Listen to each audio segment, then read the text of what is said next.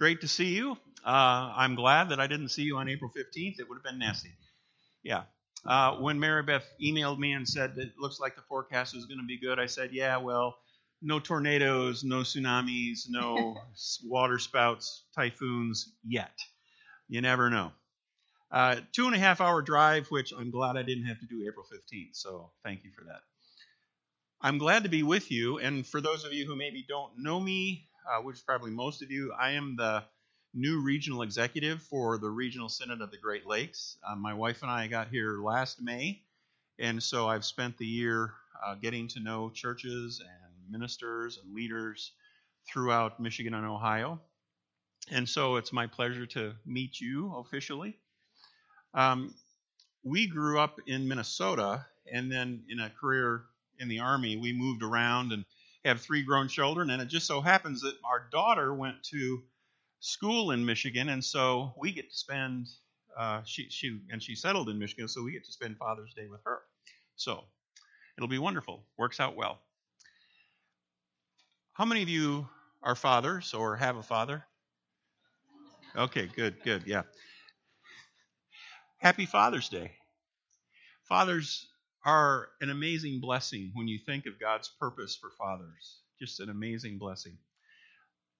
But on this day, I also want to acknowledge that sometimes some men and women need healing from the memories. They need encouragement. They need hope that our perfect Heavenly Father does not suffer from the failures and the difficulties that earthly fathers do. So, as I prepare for the word, I would just like to pray for fathers and those who are in need of healing and hope and encouragement, and for all of our fathers. So, will you pray with me, please? Our Heavenly Father, we confess that it is sometimes difficult to understand what it means to be sinless, holy, and perfect and pure because we are in a world that is broken. We're in a world that doesn't understand holiness or purity, and we don't see it much.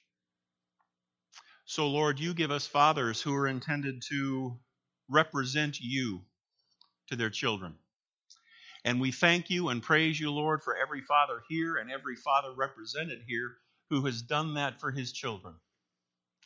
Bless them Give them a sense of joy of knowing that you have worked mightily in them and through them, in their families, and their marriages, and with their children especially.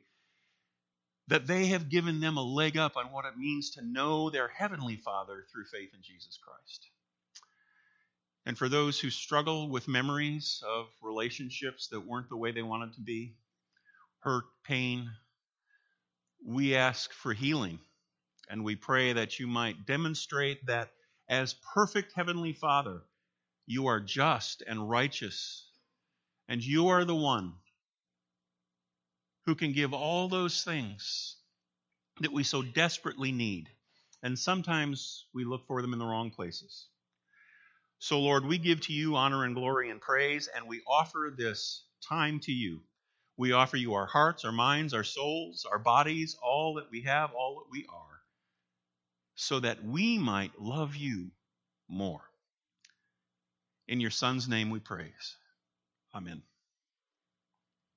So, uh, for those of you who see that the sermon title was What's Love Got to Do with It? I sent Mary Beth some updated slides, and I'll tell you, I'm in a bit of a, of a phase here where I'm recognizing that I'm showing my age way too much. And so I said, What's love got to do with it? I may have a congregation where there are not too many people who are even going to recognize that reference. How many of you do? Oh, man, thank God bless you. Thank you so much. I feel younger already. I didn't know if people would recognize Tina Turner references or not. It worked in the 80s, it doesn't necessarily work in 2018.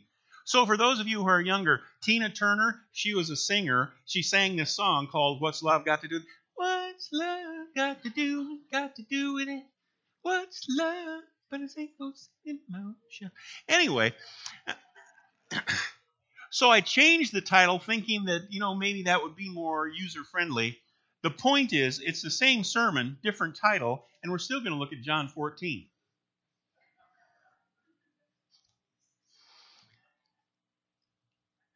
Have you ever been told, as I was, as a young Christian or as an older Christian, you just have to try harder to deny yourself? You're, you're talking about wanting to obey, and you're talking about wanting to be more faithful, and you just desire and, and you want to be all that God wants you to be. And somebody says, well, you know, obedience is just a matter of the will. If you've got the will, there's a way.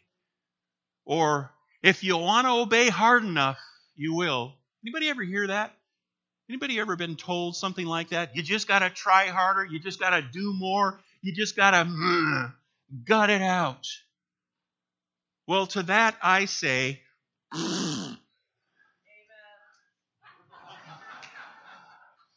that is not true. And today I am going to show you why that's not true, and I'm going to show you what the truth is because uh, when I was called and asked if I would preach, I was I said, "Well, what what topic or are there anything you want me to talk about?" She said, "Just tell us something that that uh, will affect our spiritual lives. Help us grow." And so I decided what I'm going to share with you is the most important thing I have ever learned in my Christian life. Seriously, this is the most important lesson I have ever learned, and it took a long time to learn a few years ago, I was um, just convicted that I, I really wanted to love the Lord my God with all my heart, soul, mind, and strength. You know, I really did, as best as I could. But I really had no idea what that meant. So in 2011, I started a study and I started praying and I started asking God, show me what that means, please. Because I'd been told Got to try harder. Oh, you just got to do it. Well, fake it until you make it. And to those I say, wrong. I'm a trained spiritual director, and through all of my training and working with people in spiritual direction, eh, one of the greatest things that they face is guilt or shame because they haven't lived up to what someone else expects them to live up to. Your heavenly Father says, I love you. Don't let somebody else shame you because you aren't doing what they want you to do. Here's the truth. John 14, we're going to look at verses 21 to 24. I was uh, reading through this for Easter. I was looking at the upper room discourse, and it just struck me that I needed to uh, I, I needed to explain this and get into the depths of what it means. So, this is Jesus talking to his disciples in the upper room, and he says to them, Whoever has my commands and keeps them is the one who loves me. The one who loves me will be loved by my Father, and I too will love them and show myself to them. Then Judas, not Judas Iscariot, said, But Lord, who do you intend to show yourself? Uh, excuse me, why do you intend to show yourself to us and not to the world? Jesus replied, Anyone who loves me will obey my teaching. My Father will love them and will come to them and make our home with them. Anyone who does not love me will not obey my teaching. These words you hear are not my own, they belong to the Father who sent me. So, this is one of the essential teachings from the upper room. It's critically important for disciples of Jesus Christ. The Holy Spirit's going to come. He will teach you. He'll remind you of all I've said. I must die to rise, so don't be surprised when that happens. And the relationship of love and obedience. Jesus said, If you love me, you will obey. If you love me, you will obey. He didn't say if you just try hard enough, if you just have a strong enough willpower, if you just fake it long enough, it'll happen. Not true. Jesus said there's a direct connection between love and obedience. Very clearly, love and obedience are connected, according to Jesus. And he ought to know. So, that's great, right? But wait, there's more. Do not love the world or anything in the world. If anyone loves the world, the love of the Father is not in them. For everything in the world, the lust of the flesh, the lust of the eyes, and the boastful pride of life, comes not from the Father, but from the world. The world and its desires pass away. But whoever does the will of God lives forever. So let's add that to the equation and wait. There's even more.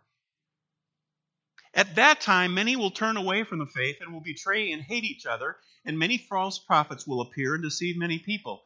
Because of the increase of wickedness, the love of most will grow cold. But the one who stands firm to the end will be saved. Hmm. The love, and he's not talking about pagans, he's not talking about non Christians, he's talking about people who have professed to love God.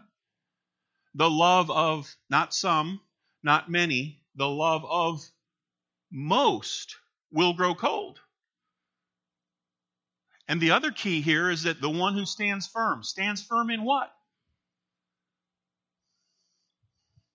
Stands firm in love. That's the context. Stand firm in love and you will be saved. Hmm. Put those all together, and here are the relationships love equals obedience equals knowing Christ equals eternity. So, folks, I have to tell you, I don't know if you've ever heard these, uh, some of the folks who kind of poo poo the idea that love is the central concept in the Christian life. But if you ask me, it is. Love is the central concept in the Christian life. As a matter of fact, if you ask the question, what's love got to do with it? The answer is everything. Everything. I have looked at the scriptures from conceivable angles, and I'll tell you, as a pastor, as a teacher, I see nothing that is more central to our Christian lives than this concept love. Love has everything to do with it. Growing in love is a central concept, it's the core of the Christian life. If you are a disciple of Jesus Christ, you are growing in love for God Father, Son, Holy Spirit. There is no way around it. You can try to get around it, but there is no way around it. If you say you are a disciple of Jesus Christ, you are saying you're growing in a love relationship with Him. We feed, we water, we nurture love for God and our neighbors or it shrivels and dies. Because we have heard, we have seen that our love can grow cold and does.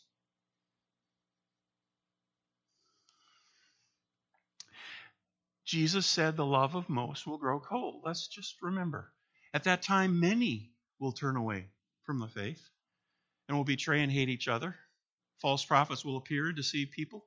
Because of the increase of wickedness, the love of most will grow cold, but the one who stands firm will be saved.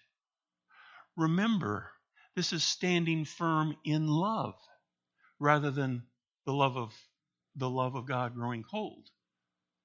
The love for Jesus we stand firm in. We nurture it, we grow it, we water it. Sometimes we miss this because we're so focused on other things. Sometimes you can miss the love. Sometimes you can miss the idea that Jesus is really telling us we are to love him with all our heart, soul, mind, and strength. What's that called? The greatest commandment that fulfills the law and the prophets is not try harder, do better, be bigger, better, stronger than the other guy, show how bad everybody else is so you look better. It's love the Lord your God with all your heart, soul, mind, and strength. And the one who perseveres in love will persevere to eternal life. How do we grow to obey? Parents, we learn basically from our childhood on that uh, obedience first is kind of the carrot and stick way. You reward obedience and you punish disobedience, right? The carrot and the stick. Some of you probably have learned that and you're good at that. But that's only one way that we learn to grow to obey. There's another way. Later on, after we get out of our toddlerhood and get somewhere in the age of five, six, seven, maybe eight or nine, depending, we find out that we do the right thing because doing the right thing is right. We do it because it's right. And we don't do the wrong thing because it's wrong. Do the right thing because it's right. We don't do the wrong thing because it's wrong, right? Right. Or, or wrong. Anyway, yes, correct. Yeah, so there's the carrot and the stick. There's right is right. But there's another way. There's another step to understanding and learning what it means to truly obey. And it's this one we obey because we love the one who taught us right and wrong. Now, folks, I will tell you that if you have learned the carrot and stick approach, that's okay for toddlers and that's okay for baby Christians. But if you live that out as a life system, that is called legalism. It doesn't work in a healthy way. Your love is not going to grow if you are a legalist. And if you live out the right is right and wrong is wrong as a life system, that's moralism. And that also does not increase your love. And it also doesn't save. Do you see that? Although it's necessary to learn to obey from carrot and stick when you're a baby, when you're a little toddler, that's not a life way. You got to grow. And although it's true that right is right and wrong is wrong, and we're supposed to do right and not do wrong, that's true, but it's not a life system. God does not intend us to live as legalists or moralists. Neither one of those will save you. Only this will save you. Only love and obedience born from love will save you. That's Jesus' point. And that's the point of why God is so focused on love in the scriptures. And sometimes we miss it. Obedience, you see, is not about performance. Obedience is about growth. We live in a performance culture that tells us that obedience is really about external achievements. It's about how much we have, what we've accomplished, how many pieces of paper we got on our wall. It's about all that stuff outside. Just have more, do better, try harder, get more recognition, and you will be a success. It's not true. That's merely external conformity. Anyone here ever had someone, a child perhaps, you said, please do this. And they got the scowl on their face and screwed up their jaw and just were obviously unhappy. And they stormed off and they went and did it. And is that obedience? And the answer is no. It is not obedience, not biblical obedience, not God honoring obedience. It is conformity. And folks, there's a big difference scripturally between conformity and love, loving obedience. Because only love born obedience is truly obedience. If we do what God says and resent it and hate it and are angry about it, okay, fine. I'll do it this time, but it's not right. I don't like it. Okay. Well, external conformity, of course, is better than disobedience, but it isn't truly obedience, is it? How many parents of you would love to say uh, to your son and daughter, uh, hey, I would love to loan you the car, be back by 10? And they take the keys and complain all the way out the door, slam the door on the way out. I wanted to stay out till midnight, and you said 10. Fine. Well, how many would love that? You just love that, right? I mean, it is so wonderful that they appreciate and obey. It's not obedience. They come home at 10 o'clock. That's not obedience, it's conformity. See, because love starts internally. Love is a relationship. Love is not about performance, it's about relationship. Remember the parable of the prodigal son or the waiting father, depending on what way you see it?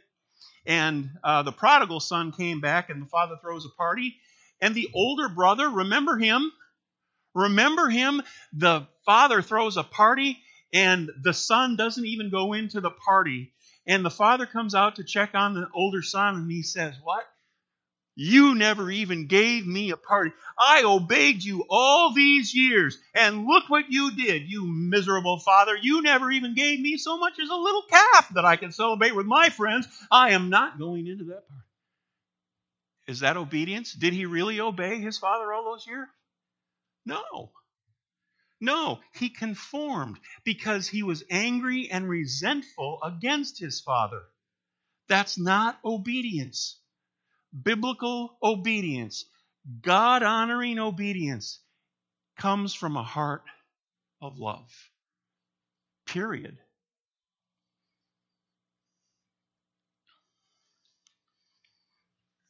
How do we grow in love?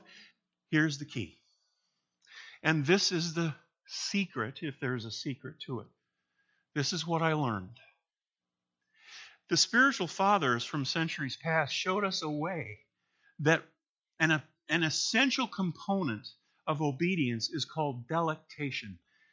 Delectation is simply um, finding enjoyment or taking delight in something or finding pleasure in or finding satisfaction. It's relishing, right? It's that idea. Delectation, you see, is what we do when we have something presented to us for example, a pint of Haagen Dazs, vanilla bean, or rum raisin, it doesn't matter. Eh. But I'm on a diet, so I can't have Haagen Dazs, so I'm just not going to think about Haagen Dazs because I really shouldn't have it. It's not good. A couple minutes later, I'm thinking, you know, it's been a while since I've had ice cream. Haagen Dazs really is the best. You know that vanilla bean? I think that's the best vanilla bean ice cream I have ever had, unless it's rum raisin, because believe it or not, even that ice cream makes raisins edible. And then it's like, oh, it would be so smooth and creamy going down. I am kind of hot. And I have really suffered a lot this week. Maybe I deserve it just a little bit. So I go to the freezer, I pull out the Haagen Dazs, rip open the cover, take off the little inner liner, and it's gone, man. It's gone. See, even though I knew I wasn't supposed to have it, it was presented to me. I saw it with my eyes lust of the eyes, lust for the flesh. Yeah. It's probably both. And I thought about it. The process of delectation was when I said, oh man, that vanilla bean is pretty good. I, uh, I haven't had. Delectation is dwelling on, delighting in, thinking about the idea. It's the idea, and then you act on it. That's delectation. And that can happen both negatively, which is the process of temptation. You know why we do what we're told not to do? Because somebody suggested something that you can do. Okay, Tommy, don't put your hand on that burner. What's he going to do? Puts his hand on the burner. Why? Because we just suggested that there's something he doesn't know about, and now he's going to try it. Right? It's delectation.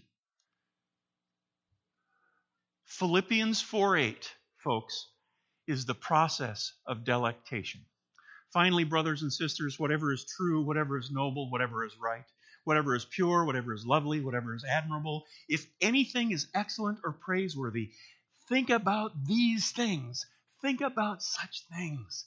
Think about those things. Why? Because God knows that delectation is how we get from an idea to action.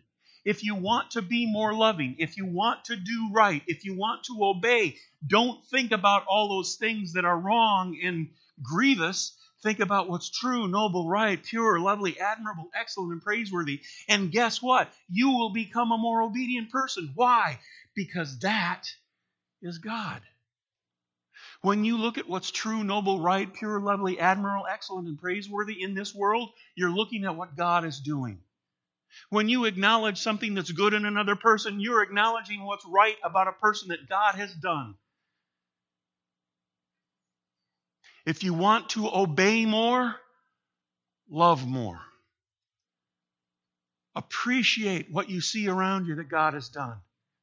Grow in your appreciation of those things. Take pleasure in them. Find delight in them. Relish them. And you will become more obedient. This is delectation in its finest form. And believe it or not, I had my wife take a picture on the right of me just last night. It's amazing what a pint of Haagen Dazs will do for you. The enemy knows that we are made by God to think about things. And when we think about them and we dwell on them and we delight in them, we act on them. That's why he presents pictures and images and sounds to us. That's why he uses our eyes against us, because that gets us in the process of delectation. And if we get wound up in that circle of thinking about the Haagen when we should be thinking about the joy of being on a treadmill for exercise. Okay, that might be an extreme example when we think about the joy of spending time with our loved ones and the blessing that that is, the enemy uses it against us. And what God says through Paul in Philippians is use God's purpose, God's way. Think about those things that are right and noble and pure, and you will act on them. Love is the foundation of obedience, folks. It's not willpower. It's not just knowing right from wrong. It's not gutting it out. It's not conformity. It's not performance. It's love. If I want to be more obedient, I work on loving Jesus more with all my heart, soul, mind, and strength. Because I obey the Father, because I love Him. My three grown children are a great blessing to me. God overcame our parenting failures, our weaknesses. And I will tell you that we had to raise them through the phase of carrot and stick, one of them more than another. And we had to raise them through teaching them that right is right and wrong is wrong. But by the grace of God, we were able to teach them also that obedience is a relationship. It's about loving the one who taught you. My kids honor me because they would never, ever do something that goes contrary to what I taught them willingly. And I feel loved. I feel loved more from my adult children than ever with little ones because of that. Imagine our Heavenly Father, how He feels when we say, Lord, I love you so much. I just want to do what pleases you because I love you. Amen. Let's pray. Lord, we just want to do what pleases you because we love you. You are our Heavenly Father. Amen.